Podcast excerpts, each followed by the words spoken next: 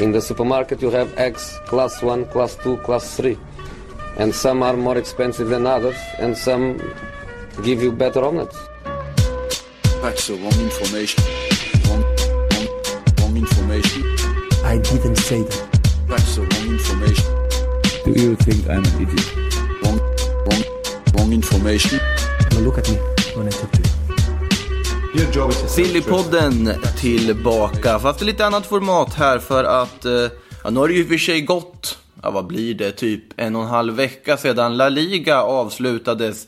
Men det har ju hänt en hel del efter det också med eh, tränare som kommit in, det är spelare som ryktas in och spelare som ryktas ut och allt möjligt som sker på den spanska halvön. Eh, kan man kalla det halvö, Marcello? Vad säger du? Nu när jag tänker rent geografiskt. Ja, ah, det kanske vi kan, eh, det kanske vi kan göra. Eh, men i Spanien i alla fall, det händer en hel del och eh, ja, roligt att få, få prata om fina La Liga i det här forumet. Det, det ser vi fram emot. Ja, Marcelo Fernandes från Simor gästar här, expertkommentator annars här under La Liga-sändningarna som är där. Till att börja med, jättebra jobbat under säsongen får jag säga, det har varit jättekul att följa. Eh, vad känner du som du skulle summera kortfattat liksom La Liga-säsongen 1920, vad är, det för, vad är det man tar med sig? Eh, det är väl egentligen eh, eh, som alltid de här två stora drakarna Real Madrid och Barcelona där jag min känsla är att det är två klubbar eh, för tillfället som inte är i, i toppform men ändå vinner och kommer tvåa då i, i ligan. Mycket tack vare att projekten är i eh, Atletico de Madrid och Sevilla är lite för, eh, för gröna för tillfället. Och sen tar jag också med mig fiaskosäsongen som jag ändå tycker att Celta Vigo står för, men eh, även Espanyol som till slut degraderas. Mm. Så det är några av som... liksom highlightsen som jag tar med mig från säsongen. Mm. Ja, man trodde att Espanyol skulle ha det tufft med Europaspel också, men att de skulle ha det så här tufft och gå igenom fyra tränare under säsong var det liksom ingen som kanske trodde att det skulle gå så här illa.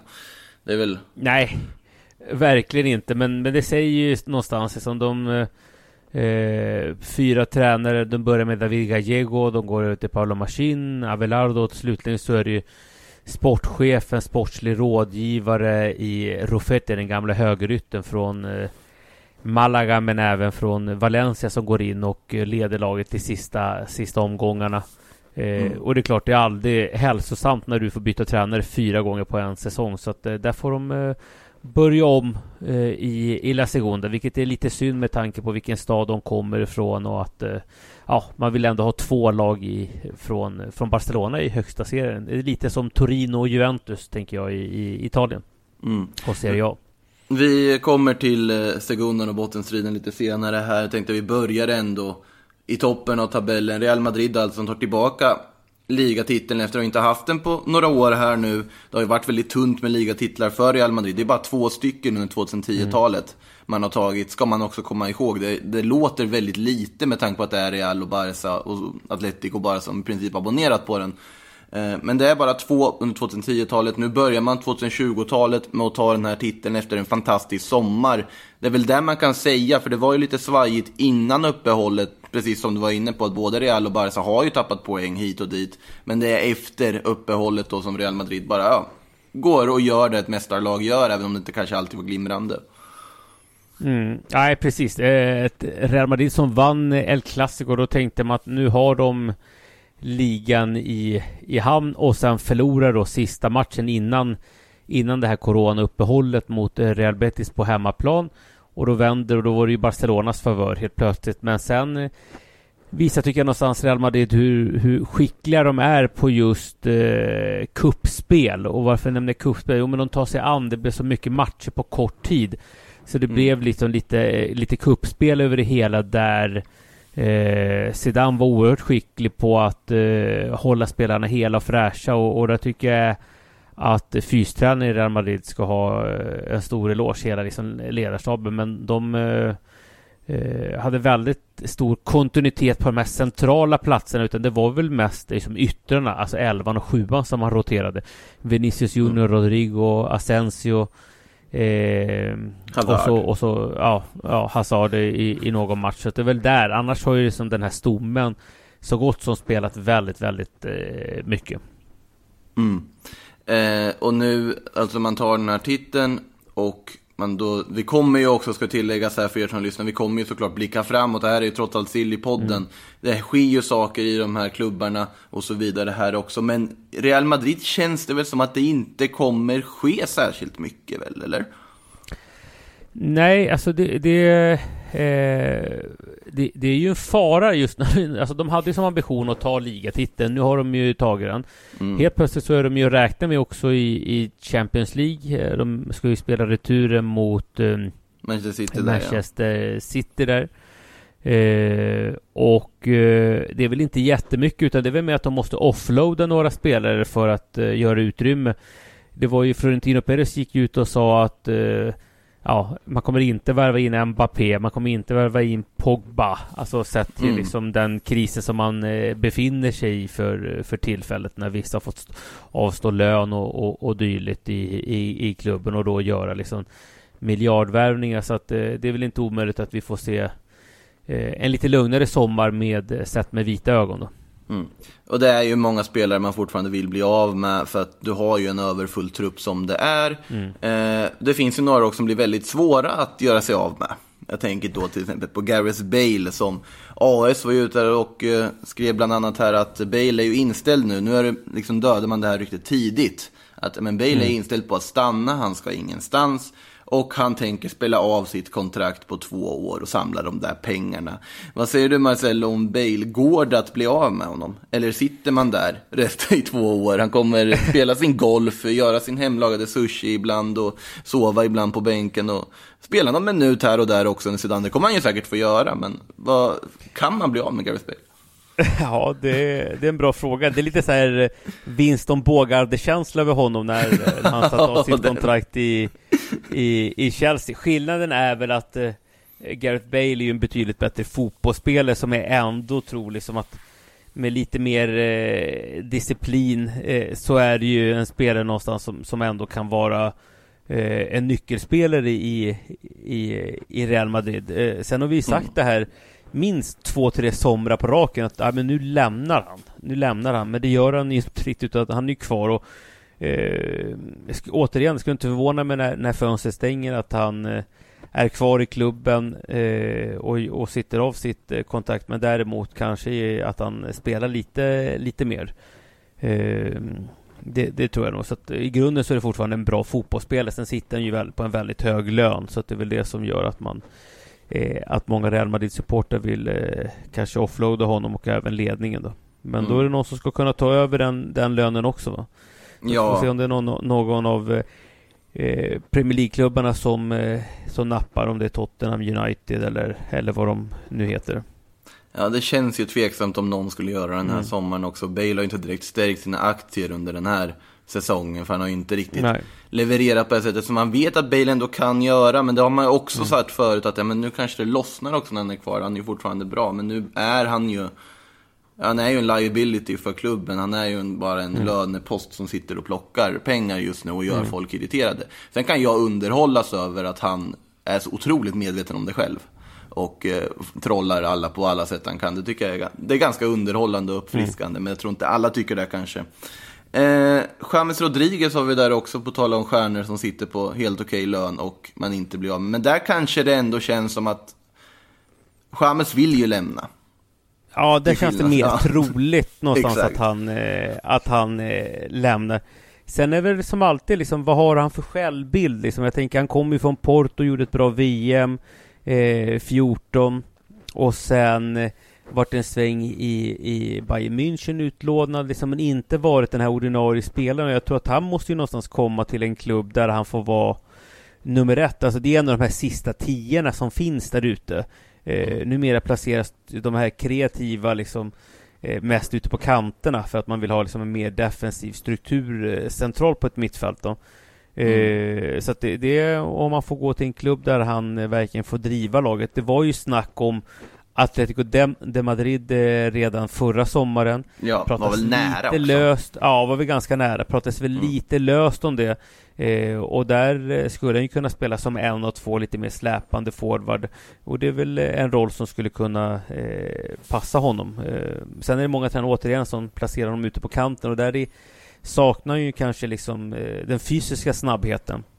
Sen Mm. har den liksom andra eh, aspekter. Men det är ju frågan om man är beredd på nå- någonstans att liksom ta något steg ner eh, rent hierarkiskt vad gäller, vad gäller klubbar eh, som man har att, att välja mellan. Eh, så att, eh, men men det, det är den, att han lämnar ser jag, med, ser jag ändå med större sannolikhet än att eh, Bale lämnar känns det för, Ja, som det är för tillfället. Utan tvekan. Eh, I övrigt så finns det ju också väldigt många ungdomar i Real Madrid nu för tiden Mm. att placera ut lite här och var. Eh, Man har ju haft jättemånga på lån som har levererat och man sitter just nu lite som när man spelar football manager och har fått för många regions efter några år. Att du, du, du sitter med en trupp på 30 personer, men vad ska jag placera den här killen? Han är för bra för att sälja och ja. Ja. Eh, och, det, och det där läget sitter man ju i när man har Takifusa Kubo som har gjort det bra i Mallorca, du har Oscar Rodriguez som har gjort det bra i Leganes, du har eh, Ödegård naturligtvis, du har Vinicius Junior, Reinier Jesus, Rodriguez. Alltså, det är otroligt mycket unga talangfulla spelare. Eh, det här pusslet som följer nu ska bli jätteintressant att se, för att det är väldigt viktigt vart de lyckas placera dessa spelare på lån. Nu. Ja, man ska väl komma ihåg det om jag inte har helt fel, men jag vill minnas att, att alltså det är man får ju ha tre stycken icke-EU-spelare i, i, Exakt. i, i truppen. Och det är väl det som gör att, eh, att man måste placera Kubo bland annat i någon, eh, i någon klubb. Eh, men man måste också placera kanske någon av brassarna, eh, Reiner, alltså den nya då, Mm. mittfältaren. Eh, så att det finns ju några. Eh, men det, det finns ju också några av spelarna som de skulle kunna liksom casha in på. Jag tänker en sån som Oscar Rodriguez eh, som har varit i Leganes och gjort en hel del eh, frisparksmål under säsongen som har gått. Pratas lite om eh, Villarreal om honom och det är ju, Mm. det är, tror jag liksom ett bra, bra steg. Govo är eh, Alltså vi har sett Real Madrid göra sådana här affärer tidigare. Alltså när de, de köpte ju in Asensio för x antal säsonger sedan och var ganska snabba med att låna ut honom till, eh, till Espanyol en säsong för att Mm. få kontinuitet med speltid. Nu tror jag liksom att det tar lite längre tid innan innan eh, Real Madrid-ledningen ser att Govo är Real Madrid redo så att säga. Så att det skulle inte förvåna mig om vi får se honom i, i, eh, i någon annan La Liga-klubb. Det viktigaste kanske inte vilken klubb han hamnar i, tänker jag, utan det viktigaste är väl vilken roll han får och att han får spela kontinuerligt. Precis som han har fått i Mallorca, fått spela mycket, liksom få Mm. göra sina eh, ja, men, eh, så 20 plus eh, matcher. Alltså det, det är det han behöver. Eh, Ja. Sen om det är, om vi pratar om, om att det är Sevilla, Betis, Celta Vigo. Alltså, ba, han måste spela. Eh, det är väl det som är eh, nyckelfaktorn, tänker jag. Mm. För Kubos del så var det ju också så att han var ju inte helt superordinarie Mallorca. Han roterades lite i början av säsongen, men vinner sin plats och visar på något sätt att jag måste spela för att vi ska ha ett fungerande anfallsspel överhuvudtaget. För man vill ju se honom ta nästa kliv, men samtidigt Sevilla som det pratas om ganska mycket nu, det känns ju som ett kliv för långt upp nästan lite. Att, men sen måste han ju kunna förtjäna sin plats där och visa för att överhuvudtaget vara aktuell för att spela i Real Madrid sen också. Så det finns ju ändå en aspekt i det också. Att om du inte visar att du kan spela i Sevilla, då, har du, då kommer du nog ha svårt att visa att du kan spela i Real Madrid sen. Eh, väl- Ja, kom, spontant det känns det som att det... mm. Nej, spontant, Spontant. är att det kanske är ett lite, lite för stort steg att gå till eh, Ja. Sevilla. Alltså, det, det är ju en väldigt spektakulär spelare. Men man ska ju också prestera och leverera över en hel säsong. Så jag, jag tror kanske lite mindre klubb för att få eh, säkra upp speltiden lite mer. Men, men det, det är i alla fall min, min bedömning. Eh, Vi kan slänga in en lyssnarfråga lite tidigt här också som fråga, Mm. pratar om just det här med icke-EU-grejen. För David Ekelund frågar här, har ni koll på när Rodrigo Militao kan söka spanskt pass för att göra plats för Reinier och Kubo i truppen? Borde väl vara ett år efter Vinicius som påbörjar sin process nu och sägs bli klar vid årsskiftet. Bale lär väl typ släppas gratis nu när han tappar sitt EU-pass. Ja, EU-passet på Bale var ju också en intressant aspekt som man inte har tänkt på. Eh, men eh, problemet med Kubo är ju att han kan ju inte få spanskt medborgarskap om jag har tolkat det rätt. För att i och med att i Japan så får du inte ha dubbla medborgarskap när, efter du har fyllt 22. Så att om man tittar på Kubo i framtiden så måste han säga upp sitt japanska medborgarskap för att kunna ha ett spanskt. Så därför kan, måste han vara en icke-EU-spelare när han väl kommer till Madrid. Och säger han upp sitt japanska medborgarskap då är han inte landslagsaktuell inte... för dem. Nej, och det, det, kommer han ju inte göra. Det finns ju inte på tapeten. Nej. Tänk, tänker man ju. Eh, nej, och, och, då, och då känner man ju spontant liksom att ska han gå in i de stora klubbarna, om vi tar så här topp 5, alltså Europa League-klubbarna, mm. då, då, då, då kanske liksom spanska ligan inte är... Eh, alltså då måste han ju vara liksom en, en given startspelare. Ja, eh, för, eller åtminstone vara för att de ska kunna ta in honom på något sätt. Eh, men eh, ja, jag tänker att han har ju ändå liksom färdigheterna för det. Liksom. Alltså, återigen, han behöver ju spela kontinuerligt. Alltså ta en sån här, så här ja, i Eibar eller Valladolid. Alltså, det, det, den, den nivån tror jag som någonstans skulle liksom vara, vara bra. Eh, och, och Eh, I Valladolid finns det ju redan liksom Real Madrid-anknytningar sen, eh, sen tidigare med, eh, med Ronaldo och spelare som har gått dit på, på lån mm. från, från just klubben. Så att det, det skulle inte alls vara en, en dålig destination. Men just det här med EU-passen är ju lite klurigt som vi var inne på. Nu har de ju eh, båda brassarna där. Eh, så att det, mm. det beror på lite om man, om man skriver in dem så att säga i i seniortruppen. Eller, ja. för då måste ju spelarna ha liksom tröjnummer 1 till 25. Eller om man faktiskt skriver in dem i Castilla. Och sen lyfter, lyfter upp dem eh, och så. Så, så, det ja, så har de ju gjort med eh, Rodrigo bland annat. Då. Eh, men ja, är... eh, eh, sannolikheten är väl mycket stor att han får, blir utlånad igen. Det, det tror jag nog. Kovo. Ja. Eh, och Ödegård är sedan tidigare en uh, gentleman's agreement att det ska vara över två säsonger. Så att Ödegård kommer att spela i Real Sociedad nästa säsong också. Det finns ju inget som tyder på något annat, särskilt när de tog Europaplatsen också. Så, ja, nej, och det är väl eh, superbra för honom, tänker jag. Att få spela ja, det är ju helt rätt. I, i, i La Real som nu också kommer ut i Europa. Så det, det, är en superbra miljö. Det finns ingen anledning att, att byta där inte. Nej, där är det bara att han måste bli kvitt det där hopparknät som har haft lite, han lite, mm. lite problem med. Men det får vi se hur det går här under sommaren. Eh, ska vi röra oss till Barcelona då?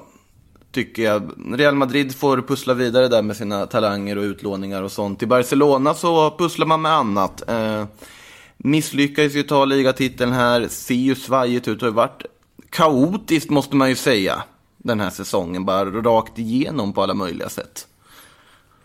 Ja, alltså jag, jag har ju följt spanska ligan under så, så många år. Mm. Och någonstans alltid när, när det har varit lite annorlunda nu kanske senaste tre, fyra åren som Real Madrid har gått så pass bra i, i, i Champions League samtidigt som Barcelona har ja. gått bra inhemskt. Men ofta så är det så att är det någon av klubbarna som inte vinner Champions League och du har bara en, givetvis då Barcelona eller Real Madrid som vinner ligan så, så är det alltid kaos i den andra. Det är alltid kris i den andra klubben. Alltså så, så, är det alltid liksom. Det, det ska mm. rensas och så vidare. Och eh, här gäller det att ta lite, lite lugnare. Eh, nu blev det ju liksom ett tränarbyte i, i vintras med Valverde som fick, eh, fick lämna Kike Setien eh, som kom in. Närmade sig lite mera liksom den Barcelona-filosofin. Men man hör ju mm. också mm. lite från Katalonien att eh, Setien inte har gruppen med sig. Det är lite rörigt i omklädningsrummet och eh, men också att det har varit liksom dålig liksom planering, sportslig planering liksom där, där man offloadar eh, spelare i, i vintras utan att liksom riktigt plocka in ersättare utan de får ju visserligen möjlighet att plocka in Martin eh, Bright White eh, i ett senare skede när fönstret är stängt då, som, som vi känner till sedan ja. tidigare på grund av en, en skada på Dembélé. Eh, så att eh, Barcelona har en hel del att, se över. Det är väl några spelare som eh, enligt min mening säkert måste, måste lämna i sommar. Men jag, jag tror inte det heller att vi får se någon, någon jättestora förändringar. Ett på grund av covid-19 och de ekonomiska mm. liksom, delarna som, som råder kring det. Men också att vi har ett presidentval som stundar inom ett år. Eh, så det, där tror jag liksom att, att man eh, avvaktar ett eh, eh lite. Eh, får se om de gör ett försök att få in eh, Neymar, men då måste de ju placera kanske Dembélé eller, eller Griezmann någonstans, någon annanstans. Nu får de ju in... Mm. Så att, ja, det är lite sådana parametrar som man måste ta i beaktande, tänker jag. Ja, det känns ju som att den här jakten på Lautaro Martinez på något sätt har förflyttats till nästa säsong och att Lautaro själv, om man ska tro uppgifterna som kommer i media, har liksom mer inställt på att okej, okay, men jag tar väl Barca nästa säsong då. Att jag kanske inte ska försöka pusha igenom den här övergången här och nu, vilket ju känns sunt för alla parter. Samtidigt så dyker ju fortfarande alla dessa swap deal-rykten upp på Barcelona. Det kan ju också göra med att man redan har gjort den och visar att man är kapabla att göra en swap deal för att liksom rädda bokföringen och då kommer det fler i och med att det är andra spelare som ryktas in. Och du måste dessutom, det är vissa spelare som de verkar vilja göra sig av med den här sommaren. Om vi börjar på den swap dealen som redan gjorts, Artur mot Pjanic. Eh, jag antar att du ändå ser det på samma sätt som många andra av oss ser det. Att det känns ju inte helt sportsligt optimalt. Nej, alltså samtidigt så är det så här. Arthur har ju inte varit lysande på något sätt i, i, i Barcelona. Men sen att plocka in, som att göra den dealen, eh, även om de får in lite pengar emellan, men det är ju minimalt, eh, utan Mm. eh, och ta in Pjanic på, på den som är plus 30 och som kanske mer om man sett till senaste säsongen och huserat igen Busquets roll så att säga, alltså som nummer se- Mm. som sexa framför backlinjen med två offensiva mittfältare framför sig. Så känns det som en väldigt dyr eh, värvning för en backup-spelare.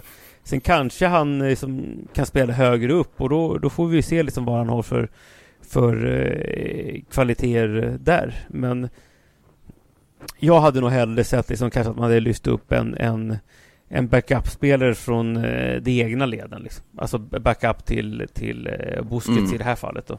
Sen har ju Rakitic lirat där också till stora delar under, under eh, säsongen.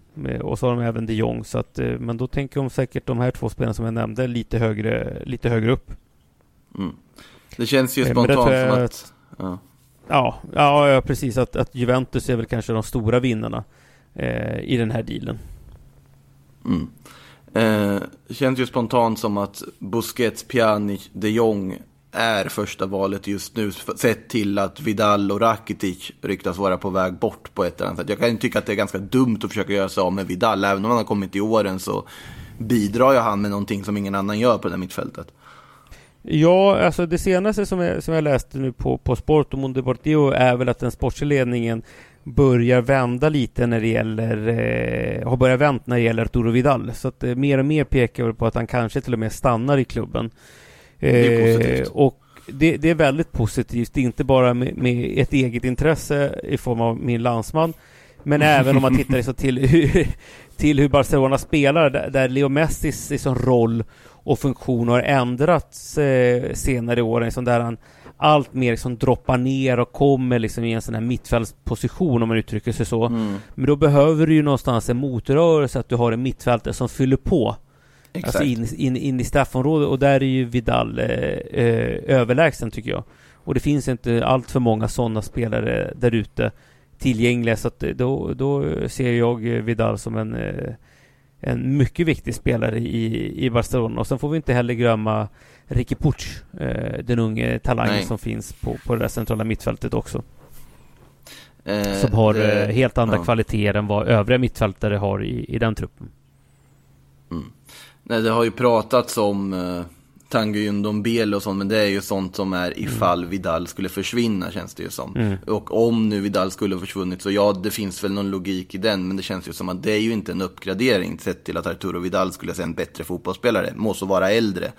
Eh, så att man får hoppas för Barcelonas skull att det kanske har lugnat sig lite, att vi inte får se allt för många roliga swaps, så att säga. Vad säger du om Messi-situationen då? Den är också intressant. Nu har han ju varit ute och väldigt öppet uttryckt sitt missnöje över den sportsliga ledningen med Bartomeu och så vidare. Eh, Det kommer sagt ett presidentval om ett år. Håller han ut och kör ett år till och hoppas på bot och bättring?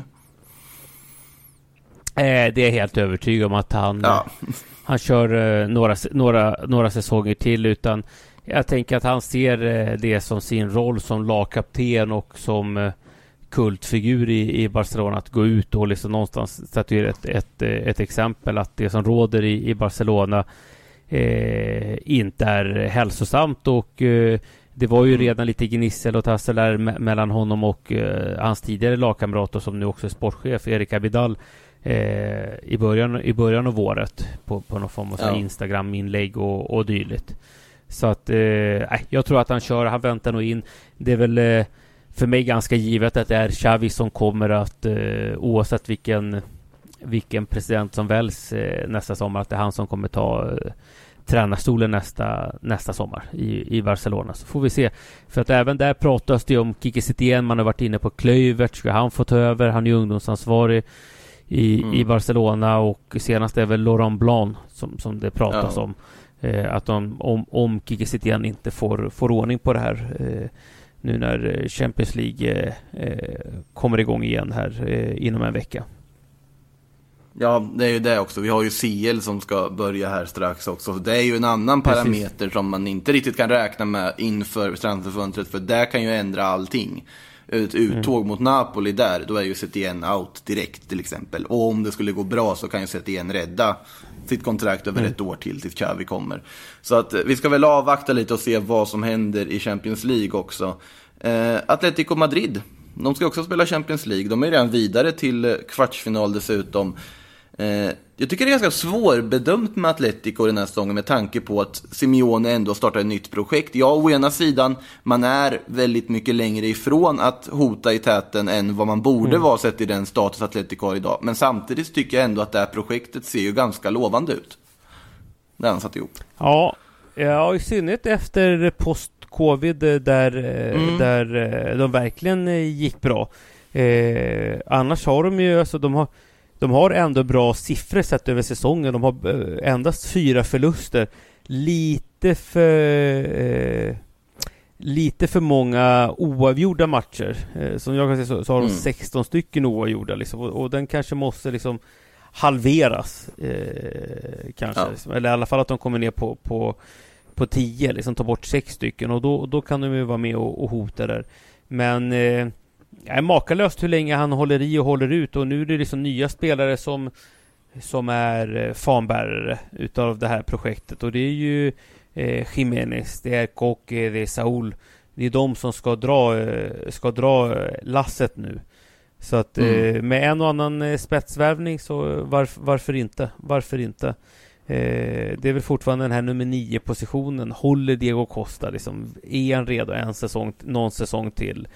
Eh, eller eh, och sen också för att se utväxling på Jao Felix eh, som eh, har haft lite jobbet under, under stundtals under säsonger och ibland så har han glimtrat till. Eh, men kan man få en utväxling på honom eh, så varför inte? Mm. Det pratas ju också om spelare ut i Atletico ska Mm. tilläggas. Men innan vi går in på det så vi, ser du någon särskild spelare du gärna skulle se? Jag pratar om att jag gärna vill haft Edinson Cavani inne i det där anfallet. Men de ryktena har ju på något sätt svalnat under sommaren. Mm. Det kändes nästan såklart innan men det känns som att de på något sätt bara ebbat ut i sanden och att han börjat titta på Benfica och Leeds och grejer istället. Så att, eh, jag vet inte, men någon, någon anfallare hade man ju velat få in. Känns det som. Ja, alltså de har ju några stycken eh, alltså för tillfället. Alltså det är väl eh, om det är någon som lämnar att de måste ersätta det tänker jag. De har ju Costa, Morata, Joe Felix och Mm. sen har Angel Correa också som kan spela i den positionen. Ja, Men sen, får vi, sen får, har vi ju också Marcos Llorente som, som haft en revival och går lite åt Raúl Garcia-hållet. Från en innermittfältsposition, hårt arbete till att helt plötsligt användas både på en kant lite högre upp men också centralt som en av två. Eh, vilket vi, vi såg då i, mot eh, Liverpool i, i Champions League bland annat. Det är något av det mest bisarra man har sett liksom. Den här säsongen. Mest Ja, oväntade precis. man har sett den förvandlingen. Ja, ja, men det finns ju några spelare som ändå har gått den vägen. Alltså jag tänker Raúl Garcia har ju gått den vägen. Och sen även om Mm. man går lite längre tillbaka liksom, i historieböckerna för de som kommer ihåg eh, Julio Baptista eh, gick ju också den vägen. Ah. Värvades in eh, en, en gång i tiden som balansspelare till Sevilla under Monchi men sen skolades om av Caparros till, eh, till tia och slash eh, nia och var ju brutal i spanska ligan. Det här är Mm. bra många år sedan så att eh, eh, nu har väl inte Llorente liksom den, den höjden i sig så att men till frågan, försvinner någon av anfallarna så ja, då kommer de ju behöva hitta någon, någon ersättare. Cavani pratades ju väldigt starkt om i vintras. Eh, Mm. Och det är ju liksom lite den prototypen de egenskaperna som Diego Simeone vill ha. Hårt arbetande, bra i pressspelet, uppoffrande i spelet utan boll. Alltså det är lite liksom eh, Cavani, Alexis Sanchez, alltså, alltså de skulle ha varit i Atletico Madrid kanske för en 7-8 år sedan. Det hade varit liksom Ja. klockrent. Liksom. Nu, nu är det väl i elfte timmen. Lite, alltså sett till spelarnas ålder. Ja. jag, och vad Atletico Madrid vill med sitt projekt framöver. Eh, vad säger du om Thomas Partey då? Det är ju väldigt mycket snack om honom till Arsenal, kanske framför allt. Där har du ju, The Guardian skrev här nyligen om att de har fått ett andra bud nekat. Det var ett bud på, jag tror jag det var 25 miljoner pund plus Matteo Guendouzi. Och då sa ju Atletico att nej, det finns en utköpsklausul på en halv miljard. Den får ni betala. Vi, vi tänker inte hålla på och förhandla för något annat än det. Och Simeone verkar vilja behålla honom. Vad tycker du om Thomas Partey? Är det, gör Atletico rätt här eller är det läge att sälja av honom? Jag tycker man ska behålla honom. Ja, men det är ju ett monster på det där centrala mittfältet. Alltså Ja. sett till hur Atletico Madrid vill spela. Med både att ibland kliva upp och pressa högt, för det är ju bra. Alltså lite som Gabi och Mm. mm. Thiago för, för tio år sedan. Eh, och eh, ja, mindre än tio år sedan är det visserligen. Men, eh, och även när de ligger lite lägre så, så han är oerhört skicklig på att liksom täcka ytor. Eh, Thomas Mm. Partey. Och det är klart, får de en halv, eh, vad var det, har en halv miljard? Ja, Ja, det Det är väl ungefär där det så- ligger. så tar man ju in eh, någon annan spelare som kan göra det, det, det jobbet. Det kan ju också vara ett förhandlingstrick nu bara att neka, neka och få upp, eh, få upp priset på honom. För att jag ser att Mm. han är ju han är ju kompatibel i många lag. Alltså Arsenal eh, är ju i behov av honom. Jag ser ju också att United skulle vara i behov av, av en sån spelartyp och så vidare. Mm. Eh, men eh, för mig så är han ju perfekt designad för eh, Diego Simeones Atletico Madrid för tillfället. Så jag ser honom också att han gärna stannar i, i La Liga eh, några säsonger till. Mm. Det känns ju också som att det är ju en spelare som också har lite kapacitet att läggas lite längre upp i banan. Jag vet att jag såg någon match när han spelade i Ghana och låg liksom som tia i ett så här 4-2-3-1 och var helt fantastisk. Han har ju väldigt mycket kvaliteter som han inte riktigt fått visa i och med att han har haft den där städgummerollen så pass länge i Atletico. Jag tror att han vill ändå ta ett kliv för att få visa vad han kan ännu mer. Man hoppas nästan att han får det förtroendet för att det finns otrolig talang i de fötterna också som man kanske inte pratar om så ofta. Mer än liksom där, ja, defensiva arbetet. Så, Men jag hoppas också att han stannar i Atletico och får se hur det blir där. Eh, ska vi gå vidare till Sevilla? Du var ju inne på Baptistas förvandling och Monchi. Och Monchi hittar ju på saker fortfarande där borta och faktiskt gjort det bra och prickat med väldigt mycket. Diego Carlos, Jules Condé, Lucas Ocampos. Alla de tre måste ju anses vara några av de absolut bästa värvningar som har gjorts inför den här säsongen som vi precis har spelat. Ja, så Diego Carlos håller jag någonstans ändå som årets Alltså lite Mm. så äh, värvning eller genombrottsspelare vad man väl nu eh, kallar Jag tycker han har varit eh, brutal under, eh, under året faktiskt eh, Stor fysisk, kraftfull Passar jättebra in i spelsättet, har en bra uppspelsfot och vill gärna liksom vända på spel, hitta diagonala bollar ut mot högerkanten. Det Sevilla Ja, förlåt. Och sen har du ju även mittbackskollegan där Jules eh, eh, Kon- Kondé som Mm. började säsongen lite på, på kvisten och kom in, fick göra några inhopp som högerback och sen eh, tog en fast plats vilket gjorde att man också faktiskt sålde Daniel Caricio eh, portugisiska mittbacken under januarifönstret och sen dess två har ju Kondé och eh, Dio Carlos huserat på, på det där mittbacksparet och jag ser att båda två Dio Carlos, ja, han, han är storklubbskompatibel. Han skulle kunna gå in i, i många av storklubbarna där ute som är i behov av en mittback eh, som eh, i ett Mm. lag där de spelar med lite större risk som Barcelona, Real Madrid eh, eller något av de brittiska storklubbarna. Kondé eh, ser också har den potentialen. Eh, behöver kanske en säsong till i sig i, i, i Sevilla innan han är, är redo att flyga. Eh, så att eh, om man tittar lite liksom på, på Sevillas trupp och liksom där man kanske behöver liksom förstärka. Det, det är ju på, på den centrala forwardspositionen där Luke de Jong tycker jag inte har varit eh, eh, tillräckligt bra. Eh, nu Håller hamnar ju ändå. Sevilla på en, på en fjärde plats med 70 poäng. Så det får jag ändå se som, som, eh, som bra. Och de tar ju fjärde, eller sista Champions League-platsen. Men där finns det utvecklingspotential. Eh, man får ju också se lite vad händer nu när när Banega försvinner, vem tar man in där? Är det Campagna från Levante som ska tillbaka? Pratats lite om Dani Parejo eh, Mm. som är på, på transfer eh, transferlistan i, från, från eh, Valencias håll. Men också vänsteryttern, så att det är väl där. Får de behålla övriga spelare så så är det just forward och vänsterytter som jag ser. Där behöver de liksom lägga in ett extra lite extra krut på. Få in en riktigt bra central eh, forward. Det känns ju också som att att ha Monchi som sportchef är ju både en liksom välsignelse och en förbannelse när det kommer till truppbyggande. för att han kommer ju vilja sälja av Diego Carlos för, dem, för liksom en stor summa den här sommaren. Han kommer ju Ja, vilja göra det.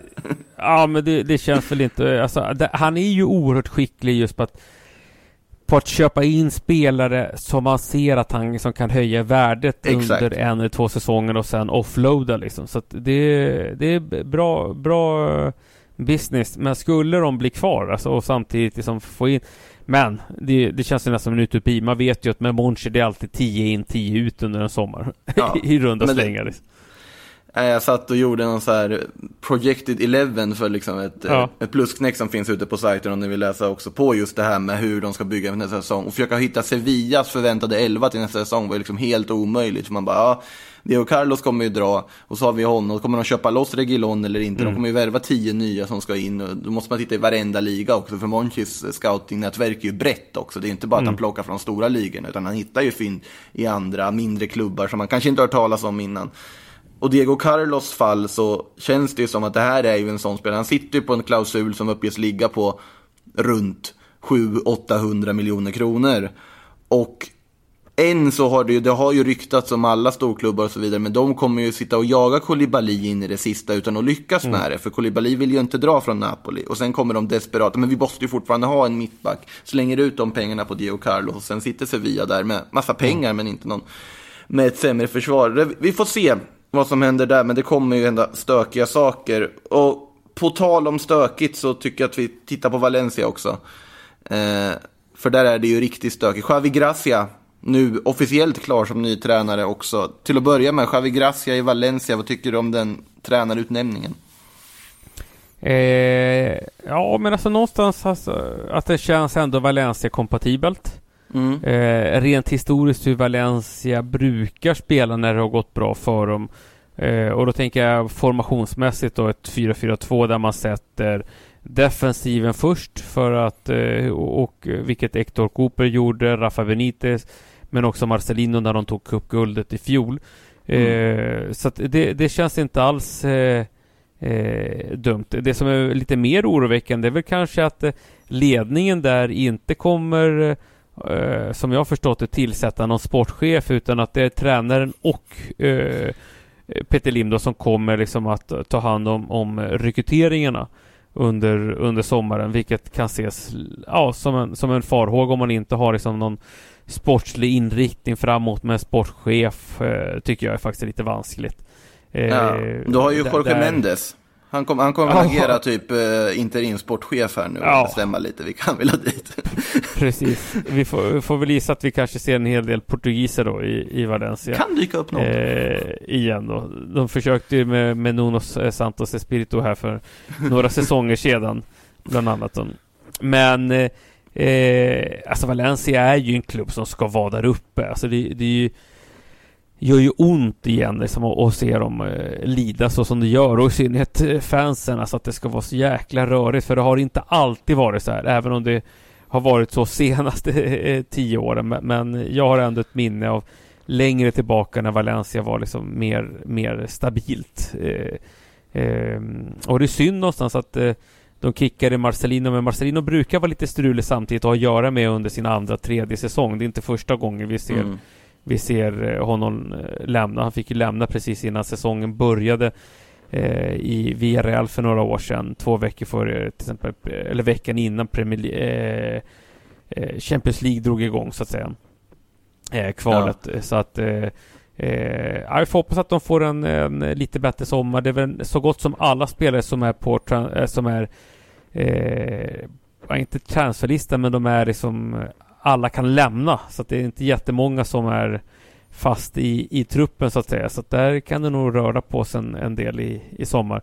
Och i synnerhet då och, och få lite avgörande vad händer med, med den talangen Ferran Torres. Eh, blir han kvar Ja. eller lämnar han? Han sitter ju på ett eh, sista års eh, avtal här. Går ut nästa sommar. Så att där måste Eh. de eh, antingen knyta fast honom eh, eller offloada honom i sommar. Ja, och Manchester City känns ju som en ganska trolig destination om man ska tro ryktesvängarna här också. Som Ja. det har pratats jättemycket om. Och nu också när de får spela Champions League och allt. Ferran Torres känns ja, perfekt ersättare ur, i, i en sån här sommar också där han inte skulle kosta särskilt mycket. Att ersätta Leroy Sané med i truppen. Och du får ju en av de mest intressanta yttrarna vi har. Rent talangmässigt i fotbollsvärlden. Så att det, det känns ju som att han är förlorad, men i övrigt så försöker ju Valencia göra någon form av föryngring vad det verkar. Och det är därför Dani Parejo till exempel då har satt på en transferlista. Och det ska bli jätteintressant att se om, om de lyckas bli av med Parejo, om Parejo går med på att lämna. Och eh, det finns ju alla möjliga parametrar där som ska bli spännande att följa. Det, Det ja, finns ju en viss Monchi som är sugen på honom. exakt. Och man vill ju ändå se det. Alltså Parejo i det mittfältet under Lopetegui, alltså det, det hade ändå varit någonting. Jag tror att han Ja. hade kunnat passa ganska bra där. Det tror jag säkert. Samtidigt tycker jag också så här kampanjen att ta tillbaka honom hade ju också varit lite kittlande. Liksom Sevilla-produkt och, och så liksom. Och betydligt yngre har eh, har liksom en utvecklingspotential, ytterligare utvecklingspotential som kanske Dani Parejo inte har som redan har eh, pikat för den delen. Men Dani Parejo är givetvis en mer färdig spelare. Liksom. Så att eh, det, ja, vi får se. Eh, Monchi kanske offloadar någon mittfältare till och så är det båda som startar där i, i Sevilla i, i höst. Ja. Eh, ska vi gå vidare längre ner? Ja, längre ner än Valencia kom ju nia i och för sig, så vi har redan hoppat ganska rejält på så sätt. Men vi har ju två andra lag som tog Europa League-platserna, Real Sociedad och Villarreal. Eh, I Real Sociedads fall så kan, är ju intressant ur ett skandinaviskt perspektiv, där vi har Alexander Isak och Martin Ödegård. Vi nämnde Ödegård tidigare, att han blir kvar. Isak behöver väl inte ens gå in på, han blir ju kvar. Det finns ju en, om det inte kommer något superbud som tvingar Real Sociedad att sälja, men det är svårt att se. Han blir ju kvar och spelar Europa League med dem. Ja. Eh, vad behöver göras i övrigt i Real Sociedad då, om vi tittar på truppen? Ja, eh, nu har man gjort något av det viktigaste man kunde göra med att förlänga med Mikel Merino. Det är ju redan klart officiellt. Ja. Det var ju en superförlängning, den behövde göras. I övrigt så ser jag ju inte riktigt att det finns något superbehov. Det skulle vara kanske, Nej. eller? Nej, alltså det, det är väl kan, eh, egentligen inte. Jag skulle egentligen bara se att de skulle behöva kanske förstärka eh, mittbackspositionen. Eh, Robin, Robin Lenormand har ju varit helt okej under säsongen, men de behöver liksom en, en pappa där inne. Alltså en riktigt, riktigt bra eh, mittback. Eh, Llorente har ju eh, har det ju pratats mycket om att han är på väg, eh, eller var på väg till, till, eh, till Monaco, men sen fick Mm. ju eh, tränaren där eh, sparken eh, och då är det Kovac som ersatt istället och då kanske det inte är lika eh, aktuellt längre. Men eh, eh, pratas ju lite om eh, Leandro Cabrera, mittbacken vänsterfotare från eh, från mm. Espanyol som tidigare var i Getafe och det tror jag inte alls är dumt just med sättet hur han Alguacil vill spela fotboll, att mittbackarna ska vara bollförande, driva fram bollen, få in en vänsterfotad mittback, vilket de inte har i, i, i truppen, tror jag är ett bra drag. Annars så hoppas man ju alltså med lite så, så svenska ögon kanske att eh, Alexander Isak får ännu mer speltid. Eh, under nästa säsong, vilket jag tror att han får i och med att de är givetvis spelar i, i Europa League. Men eh, jag skulle vilja se honom som tydligare etta nästa år och kanske liksom en sån här Borja Majoral eller, eller någon annan anfallare liksom som, som mer som en tydlig backup till till eh, Rösa. Men samtidigt, gö- gör de den så, så blir de ju kanske lite svagare samtidigt eh, truppmässigt då. Ja, det, det är ju frågan där med William José hur mycket man värderar de kvaliteter han tar med sig in på bordet. För att de används ju ganska ofta i vissa typer av matcher att du vill ha William José som referenspunkt och kraft där framme. Nu har det pratats var, ganska länge om att ja, men han kommer väl lämna förr eller senare, man försöker få pengar för han. Eh, jag tror inte att han går för samma typer av summor det pratades om för ett, ett år, ett halvt år sedan. Nu, med tanke på den säsongen han har gjort. Men det känns ju ändå som att med åldern och så vidare så kanske inte ett helt dumt läge att ändå försöka spela in Isak en mycket mer ordinarie roll än vad han hade den här säsongen. This is Paige, the co-host of Giggly Squad, and I want to tell you about a company that I've been loving, Olive and June. Olive and June gives you everything that you need for a salon quality manicure in one box. And if you break it down, it really comes out to $2 a manicure, which is absolutely insane. It's also so easy to get salon worthy nails at home with Olive and June. The difference between how your nails used to look when you did them yourself and now with the Manny system is a complete game changer. The best thing about Olive and June too is it's a quick dry, dries in about one minute, lasts for five days, and full coverage in up to one to two coats. Visit oliveandjune.com slash perfectmanny20 for 20% off your first system. That's oliveandjune.com slash perfectmanny20 for 20% off your first system.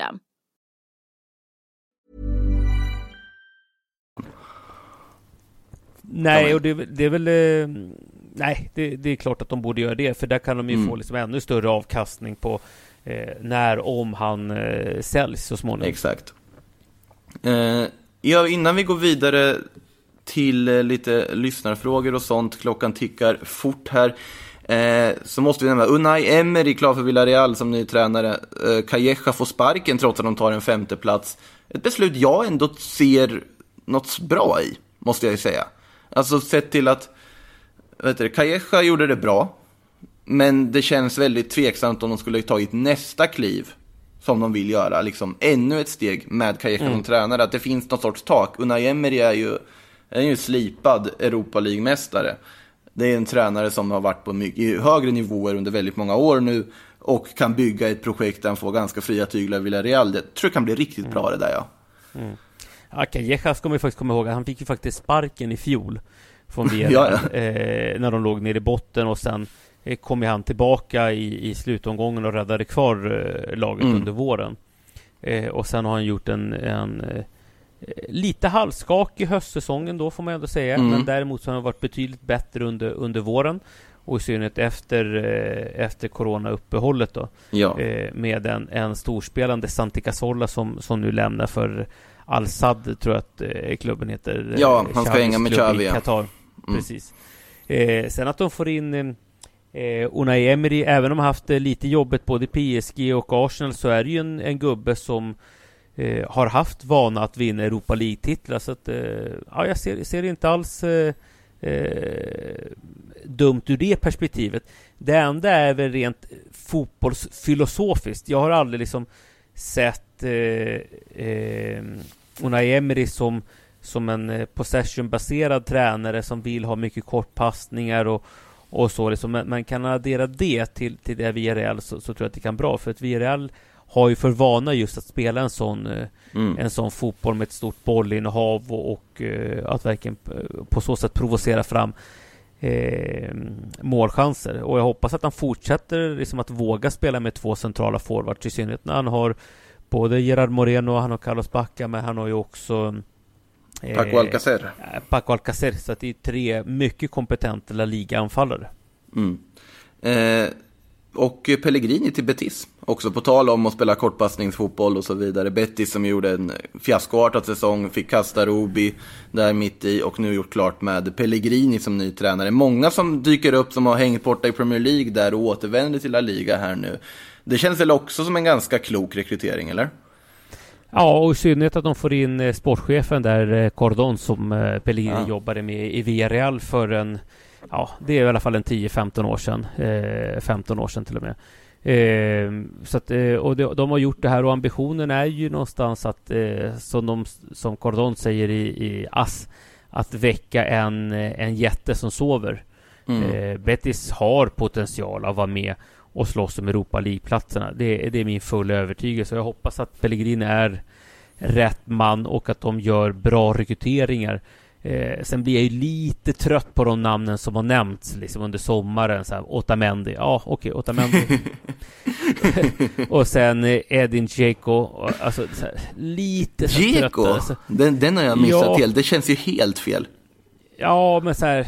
Och sen liksom så här, ja, det enda som fattas är ju så här att Sabaleta skulle dyka upp som högerback. Alltså det där, nej men alltså. Sabaleta oss- Baragan, vilket underbart uh, Ja. Nej, men låt, lå, låt oss liksom gå in på lite liksom det vi kan förvänta oss i värvningsväg tror jag, alltså, nu pratar vi om Quarta, alltså mittbacken, argentinsk mittback från, eh, från River. Det, det är väl Mm. det jag kan förvänta mig, att det kanske blir Pellegrini gillar sina sydamerikaner, han gillar sina argentinare även om han är chilenare. Eh, så att eh, det, det, det tror jag liksom att vi får se ett eh, lite mer sydamerikanskt inspirerat eh, kanske Real Betis. De har ju fortfarande liksom en kompetent trupp. Eh, Tycker jag som är Canales, eh, Fekir, eh, William Carvalho. Alltså det, det är ändå liksom bra fotbollsspelare som jag tror under eh, under rätt ledarskap och tränarskap kan, kan, eh, kan ta Betis till en Europa League-plats nästa år. Men de behöver liksom få, få ordning på vem som ska göra målen. Mm. Eh, Borja Iglesias har inte varit tillräckligt bra, är lite oprövad på den här nivån. Eh, är annars en etablerad La Segunda-anfallare. Hade en jätte, visserligen en jättefin säsong i Espanyol i fjol, men eh, har inte varit levererat på den nivån över tid. Nej. Och sen måste de även lösa målvaktsposten där, där Robles är under all eh, kritik. Så Ja, det, där- de måste där- byta ut Robles, det, Ja. det känns ju helt såklart faktiskt. Ja, Eh. så att eh, där får de gärna landa Claudio Bravo, då, då blir jag nöjd. Men eh, Betis, det är i alla fall en, en klubb som jag kommer att följa med eh, lite extra givetvis med, med den tränaren som är där under kommande säsong. Har ju pratats lite om Luis Abram också, peruanske landslagsbacken från Vélez Sarsfield. Att han skulle kunna komma in. Det känns ju också som en så här klok rekrytering i det läget de gör. Eh, men vi får se, det kommer ju hända en hel del i Betis också.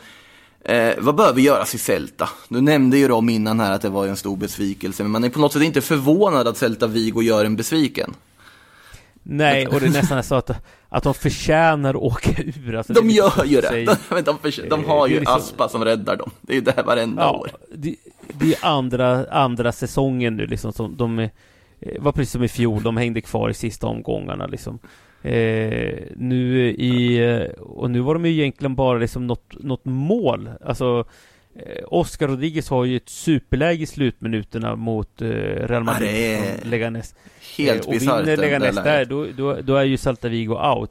Eh, det jag tror att de behöver nu är egentligen kontinuitet. Kontinuitet i spelartruppen, få kvar försvarsgeneralen eh, i colombianen Murillo, eh, få kontinuitet i spelartruppen, inte göra allt för mycket liksom byten och ge Oscar Rodriguez liksom en ordentlig försäsong och få jobba liksom. Sen kan, kan jag ändå sätta ett, ett, ett litet frågetecken generellt sett över hela, hela klubben hur, hur eh, alltså hur de saknar liksom vinnarmentalitet. Men ge dem lite tid, ge dem sommaren så förhoppningsvis så, så kan de börja leverera på, på, på en hög nivå. Annars känns det ju som en klubb där eh, skulle inte förvåna mig att Marcelino kanske ringer på, på dörren där om det inte går bra fram till första eller andra landslagsuppehållet under, under hösten där. Mm. Eh, så känns det ändå en trupp som är eh, Marcelino-kompatibel. Ja, faktiskt Marcelino är ju inte dumt heller där. Eh, vi, vi får väl se vad som händer där i botten. Man lider ju med Leganes också som ändå blir av med Martin Braithwaite efter fönstret och spelar utan forward en halv säsong och ändå liksom ger det här en så pass god chans och är så pass nära att liksom också lyckas lösa alltihopa. Ja, det, vi ska ju prata om, lite kort om Segundan måste man väl nämna också för att det är ju ett stökigt läge där, verkligen, här och nu. Vi fick en fråga här också från Filip Rund om eh, liksom Segundan funkar på samma sätt som Championship med playoff. Eh, och hur stora chanser vi tror att Elche går upp igen i sånt fall. Nu är det ju ett playoff, men det här playoffet har ju skjutits fram på grund av att till att börja med så var det ju Fuenlabrada som skulle möta Deportivo i den sista omgången, men den matchen Precis. sköts upp på grund av coronaviruset. Något som innebar samtidigt att Deportivo åker ur Segunda ner till Segunda B. Även om de hade vunnit en match hade de inte fixat det i och med andra resultat. Men Fuenlabrada har ju fortsatt haft problem med covid och nu har ju de från liksom spanska ligaförbundet beslutat att då ställa in den matchen, vilket innebär att Fuenlabrada inte får chansen att spela för att ta sig upp på den här ja, sjätteplatsen som ger playoff som de hade kunnat ta. Vilket är en helt bizarr situation i sig. Ja. Och det i sin tur har fått Rayo att officiellt då vilja ha en liksom head-off-match mot Elche för att spela om den sista playoff-platsen. för att de menar att liksom alla förutsättningar har förändrats och vi hade räknat med att få en Labrada kunde vinna taktiskt och allt möjligt.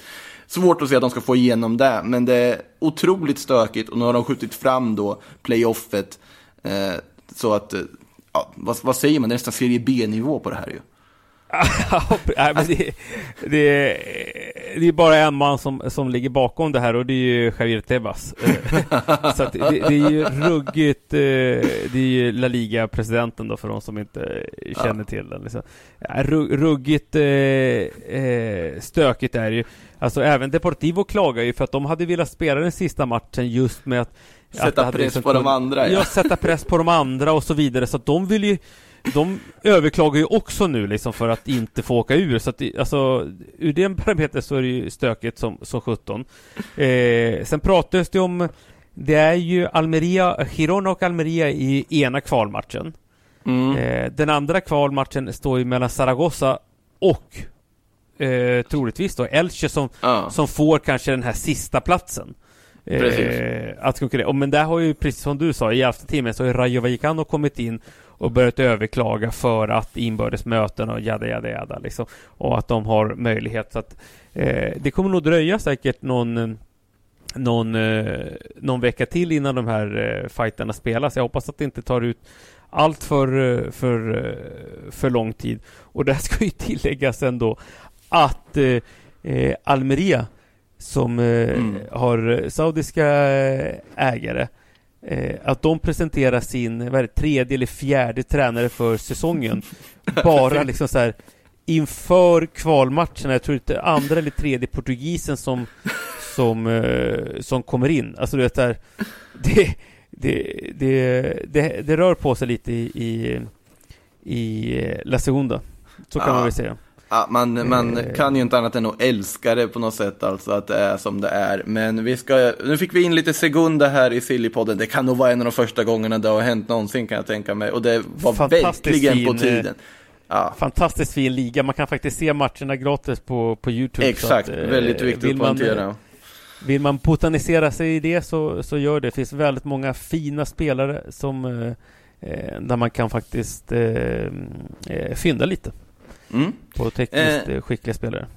Ska vi titta på lite lyssnarfrågor kanske då? Mm. Till att börja med så, så kommer Siri Eliasson och säger lite PL-rykten hinner vi väl med? Ja, det, det kommer ett till mer renodlat Sillypodden-avsnitt innan veckan är slut, så då kommer vi naturligtvis prata mer eh, Kai Havertz och Thiago och eh, Jadon Sancho och allt vad det kan vara. Så ni får hålla ut dess. Det här kommer nu också på att, vi har pratat länge ändå, eh, hållas till Spanien. Eh, Magnus Erlandsson frågar, vad har Granada för planer för att ta ytterligare steg mot toppen? Rykten in och ut. Granada som ju tar en Europaplats här med sjunde platsen. För den ger väl Europa i och med att den här cupfinalen aldrig kommer spelas eller flyttas fram i lång tid framöver. Ja, precis. Eh, första rekryteringen som de gör är just från eh, La Segunda. De hade ju bland annat då lånet eh, Yangel Herrera, venezuelansk spelare, mm. inlånat från, eh, från Manchester City. Eh, och nu har de ju plockat in Tenerifes eh, balansspelare Luis Mia. Eh, han, han, har samma namn som sin pappa som också hette Luis Mia som spelade i Barcelona eh, och även eh, var eh, ungdomsförbundskapten under några år.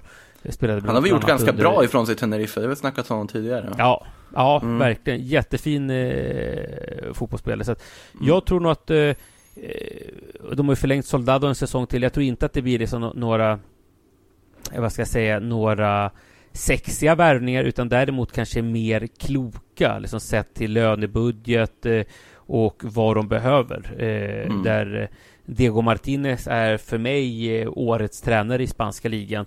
Så att sett till hur han vill spela med sitt 4-2-3-1 med liksom yttre som kan utmana så behöver de givetvis både spetsa men också bredda truppen lite inför nästa säsong. Eh, åter lite frågetecken på vad som händer med Carlos Fernandez som gjorde 10 mål inlånat från Sevilla. Kommer han få en chans att eh, konkurrera om platsen i Sevilla eller ah. säljer de honom helt och hållet till, till eh, Granada där han får fortsätta sin, sin fotbollskarriär. Eh, det finns väl också lite på, på tapeten. Eh, men eh, många fina spelare eh, där. de tappar bland annat Alvaro Vadillo som går upp till en annan klubb uppe i norr, eller tillbaka till norr ska han. Celta mm. Vigo närmare bestämt som av det jag har hört då. Så att Men eh, förhoppningsvis en lite lugnare sommar med, med klokare värvning och inte liksom några supersexiga utan jag är lite mer för så här, värvningar som passar in i tränarens arbetssätt och spelsätt. Eh, Det tycker jag är, är liksom A och O inte liksom få hybris och göra liksom FN-värvningar bara för att, alltså vi har sett så många exempel på det att det, det håller inte i, i längden men Granada känns eh, stabilare än tidigare än när de var under eh, eh, Under Pozzo, ja. Pozzo-familjen, precis. På tal om Pozzo-familjen, Baskien, signaturen, frågar alla möjliga frågor här. Eh, vi ska se här, vad händer med Pervis Estupinian nu när Watford åkte ur? är ju faktiskt en intressant fråga. Han har ju varit och gjort det strålande i Osasuna under säsongen och borde ju vara en vänsterback som Ja, han borde locka intresse från alla möjliga kan man tycka. För wingbacks som är riktigt duktiga på det här sättet är det ju inte jättemånga som finns på marknaden. Nej, eh, alltså skulle mycket väl kunna landa om eh, i, i Sevilla tänker jag. Om inte Ah. Reguilon får en, får en fortsättning där. Eh, Mm. Eller att Real Madrid kanske vill casha in och Sevilla känner att det är lite för, för dyrt. Ja. Eh, annars eh, så...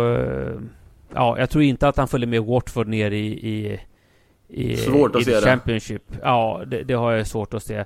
Så varför inte liksom vara kvar i, i spanska ligan alternativt eh, tror jag också skulle fungera jättebra som, som wingback i kanske Antonio Contes eh, 3-5-2. Eh, Ja. Med eh, eh, Hakimi på, på andra kanten. Lite yngre spelare men väldigt Mm. liksom flärfulla och eh, stor arbetskapacitet. Eh, så att fungera både som ytterback och som, eh, som, eh, som wingback. Och om eh, det- Chelsea inte vill eh, lägga allt för mycket pengar på Ben Chilwell. Jag vet inte riktigt om man har den nivån kanske. Och om man vågar ta en sån chansning på en sån position när, du har, när det är en position du verkligen måste förstärka. Men det hade ju varit intressant ändå. Ja, precis. Alltså, då, då tror jag nästan mer på faktiskt att Reguilon kanske har Chelsea i sig. Och att Estupiñan Ah. kanske har eh, Sevilla i sig. Alltså att man går den... Mm, den eh, Flyttar upp på den det vägen. sättet, ja. ja. Faktiskt. Rent liksom hi- hierarkiskt eh, kanske liksom. eh, det, det, tror jag. Ja. Eh, vi ska se, Basken frågar även om Chimi Avila kommer röra på sig på tal om Osasuna. Det känns, det har pratats om Valencia väldigt mycket där och jag tycker fortfarande det har varit en jätteklok värvning av Valencia. Vi får väl se, han måste ju tillbaka från sin skada helt och hållet först. Eh, William Karlsson frågar, vart ska Mark Rocca? Det är ju en av Espanyol-spelarna som finns som är intresse för andra klubbar. Milan har det pratats om, bland annat. Ja, precis. Eh, Mark Rocca är en av de spelarna som med största sannolikhet då, eh, lämnar. Eh, och eh, Milan har ju varit ett alternativ. Eh, det är lätt att man vill placera honom i, i Betis, men jag ser ju också honom eh, som en potentiell faktiskt ersättare till eh, Bruno Soriano i, i, eh, i eh, Villarreal. Villarreal, Alltså, ja. liksom rent, Ah. ja. rent spelartypsmässigt. Verkligen. Verkligen. vilka egenskaper han har, men också med vänsterfoten. Mm. Det känns ju som en, som en Bruno Soriano light. Eh, faktiskt om man ska Mm. vara, om man ska liksom eh, eh, vara så. Så det, det eh, ur mitt perspektiv skulle det inte alls kännas som en, en dum eh, destination för, för Mark, eh, Mark Rocca. Att vara kvar i spanska Mm. ligan då. Eh, De har ju flera spelare där. ja. Oscar Melendo har de ju också. De har ju några spelare till där. Oscar Melendo, de har ju Raúl de Tomás. Eh, Raúl de Tomas. Så att det finns eh, Sergio Darder. Så att det finns ju spelare som... Eh, eh, Calero. ja, precis. Alltså, som, Mm. som eh, flera ligaklubbar som kan gå dit och faktiskt fynda. Alltså, som, det är ändå bra La Ja. Liga-spelare om man uttrycker sig så. Även om de åkte ur med, med Espanyol. Mm.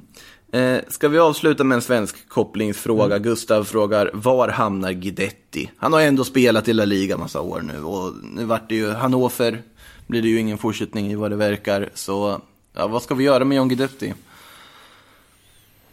Ja, men alltså... Eh, nu, eh, varför inte liksom eh, ta chansen i Alaves, säger jag. Där har han ju visserligen Du tror att han skulle- konkurrens. Han har ju stenhård konkurrens där. Alltså det, det får vi inte glömma. Alltså både med Lucas Perez, som är faktiskt en etablerad La Liga-anfallare. Och, Och gjort det väldigt bra år. Josello. Mm. Ja, och precis. Och Josello som också är en, en väldigt fysiskt stark liksom. Och, och, den, en av de spelarna som vinner flest nickdueller, forwards i, i La Liga. Så det är ju stenhård Ja. konkurrens. Men jag hade gärna sett honom Eh, alltså i Alaves, Eibar, Valladolid, Levante. Alltså lite den, den nivån på, på klubbar. Men också Mm. lag som faktiskt spelar med två centrala toppar. Jag tror inte att han har eh, att han kan spela som ensam. Det tror jag, som, då finns det faktiskt bättre spelare i La Ja. Liga som kan göra den rollen. Men däremot en och två och liksom det här enorma arbetet utan boll så eh, kanske han kan få en, en bättre säsong i, i en sån klubb. Eh, Valladolid, varför inte? Levante har ju varit eh, snack om tidigare. Eh, Mm. Granada skulle kunna, men det känns att vara med ute i Europa och så vidare. Ja, jag ser gärna JG kvar i, i, i La Liga. Det råder inget, inget tvivel om. Eh, Mm. Faktiskt, för, för min del. Eh, ser, det, återigen, det finns flera, flera klubbar som, där han skulle kunna gå in och vara en, en truppspelare. Sen är väl frågan om han nöjer sig med det eller om han vill spela vecka in, vecka ut.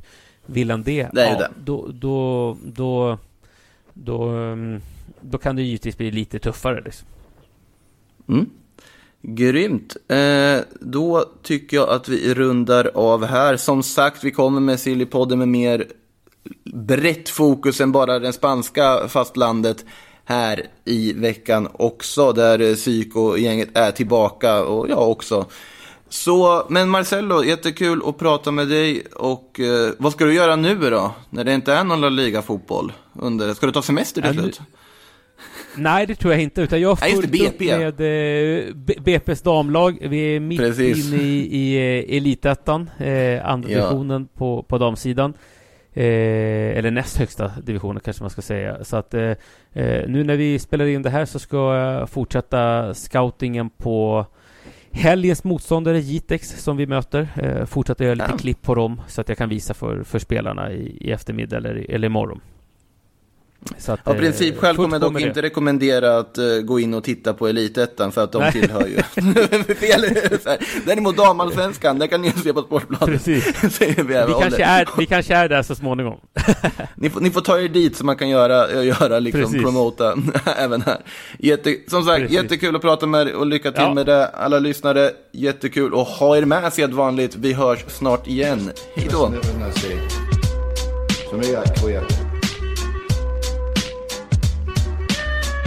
No eggs, no honey.